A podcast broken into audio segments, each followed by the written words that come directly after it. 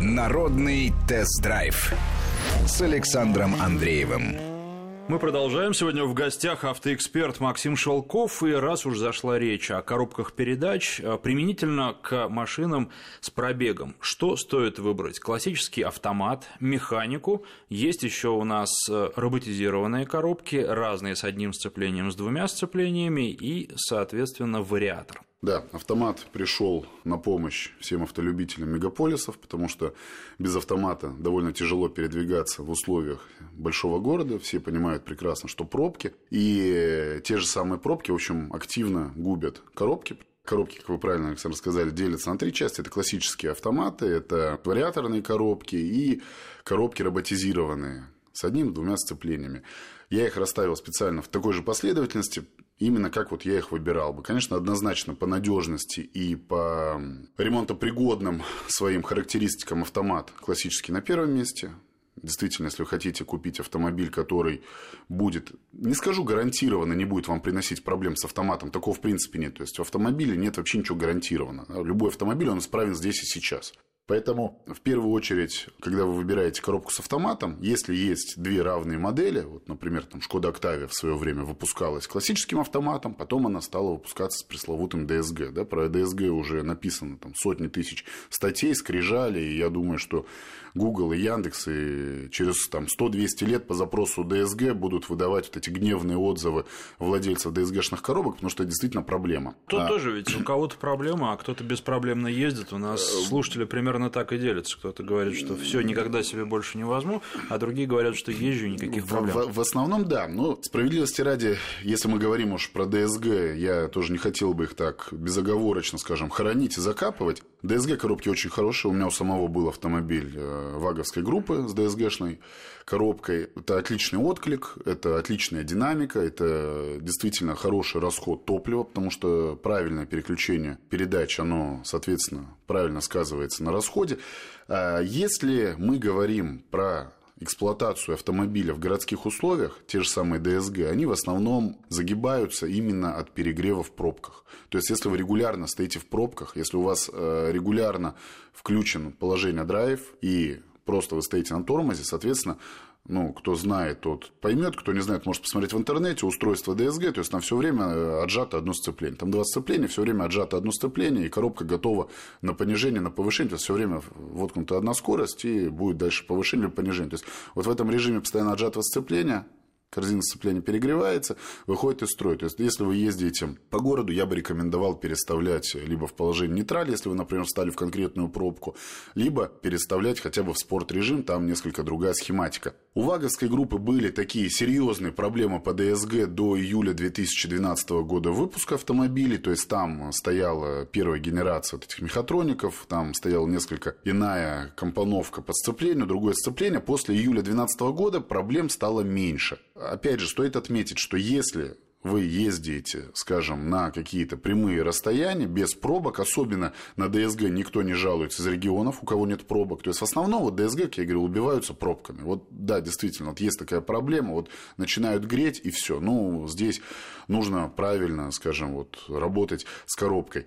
Что, скажем, может поломать вариатор? Когда вы хотите дать хорошенько под задницу автомобилю с места, то есть начинаете рвать ее с места, особенно, не дай бог, если вы где-то застряли, начинаете очень активно буксовать на вариаторе, если у вас при всем при этом прицеп с э, водным мотоциклом, либо асбестовые трубы на дачу везете, либо еще там какого-то рода стройматериала, и вы вот всю эту конструкцию пытаетесь потянуть вариатором, можно смело сказать, что вариатор у вас умрет.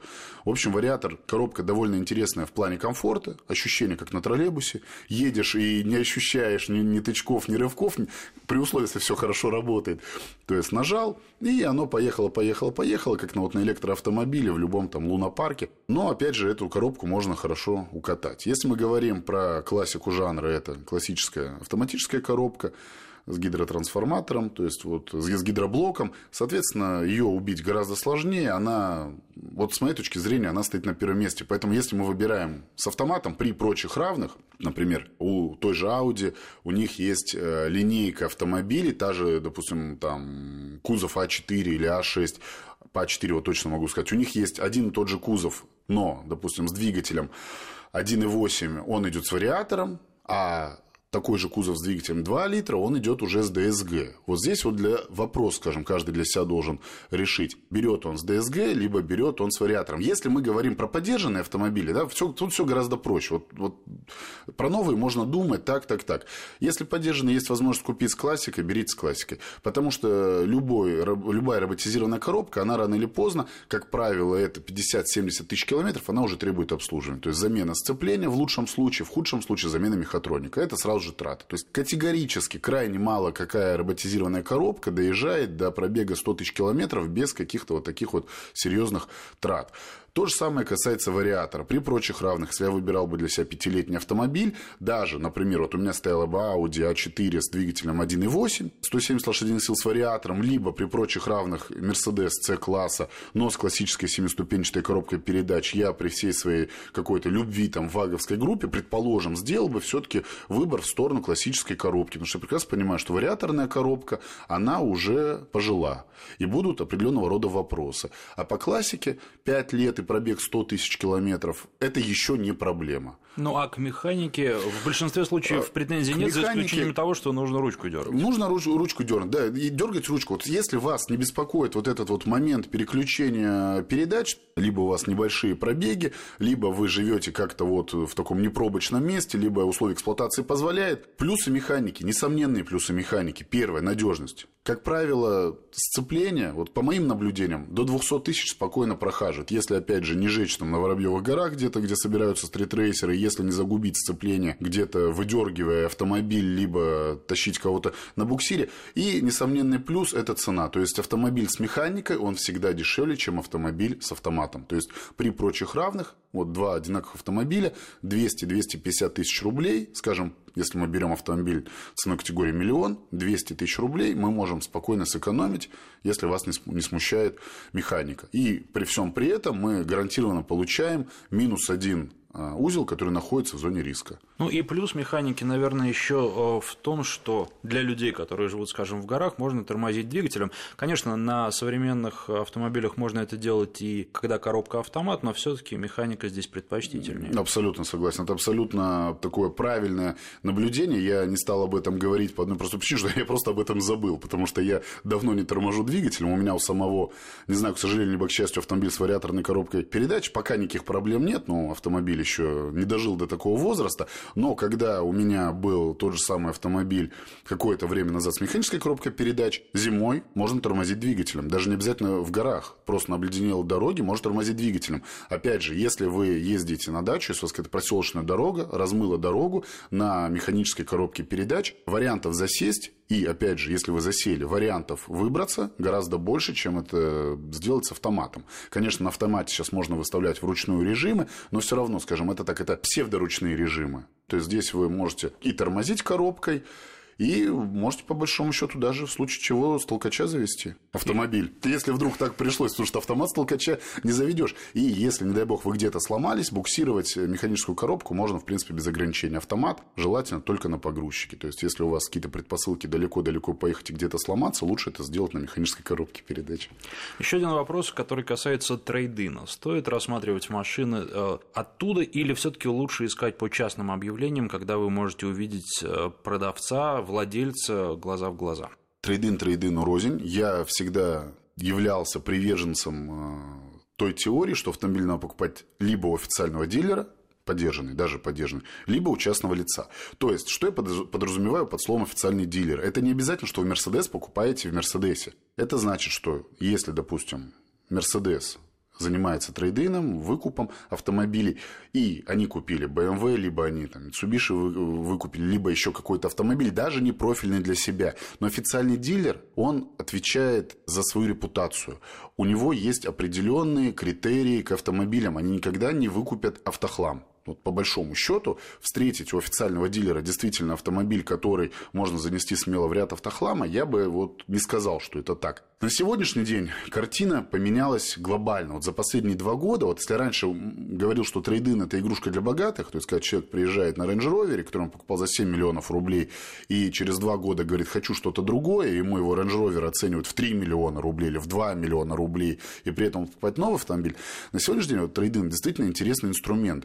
во во-первых, трейдин дает на данный момент практически рыночную реальную стоимость автомобиля. То есть, если вы приезжаете сдавать свой автомобиль в трейдин, официалы раньше безбожно занижали вашу цену на ваш автомобиль. На сегодняшний день вы получите реально настоящую хорошую рыночную цену, потому что они стали бороться за клиента. То есть продажи новых автомобилей упали, как ни крути, и пытаются привлечь трейдином. И покупать в трейдине также, в общем, э, довольно интересно. Во-первых, автомобили практически можно исключить проблемы с юридической стороны, потому что, во-первых, ни один здравый человек, который украл автомобиль, не пойдет его сдавать в трейдин, это практически исключено. И ни один автосалон не будет продавать от имени, ну, например, я не знаю, там, ну, любой, я не хочу называть сейчас какие-то бренды, любой вот крупный автодилер, он никогда не будет связываться с сомнительным автомобилем. Поэтому для меня лично трейдинг на сегодняшний день очень хороший инструмент. Это действительно интересный инструмент.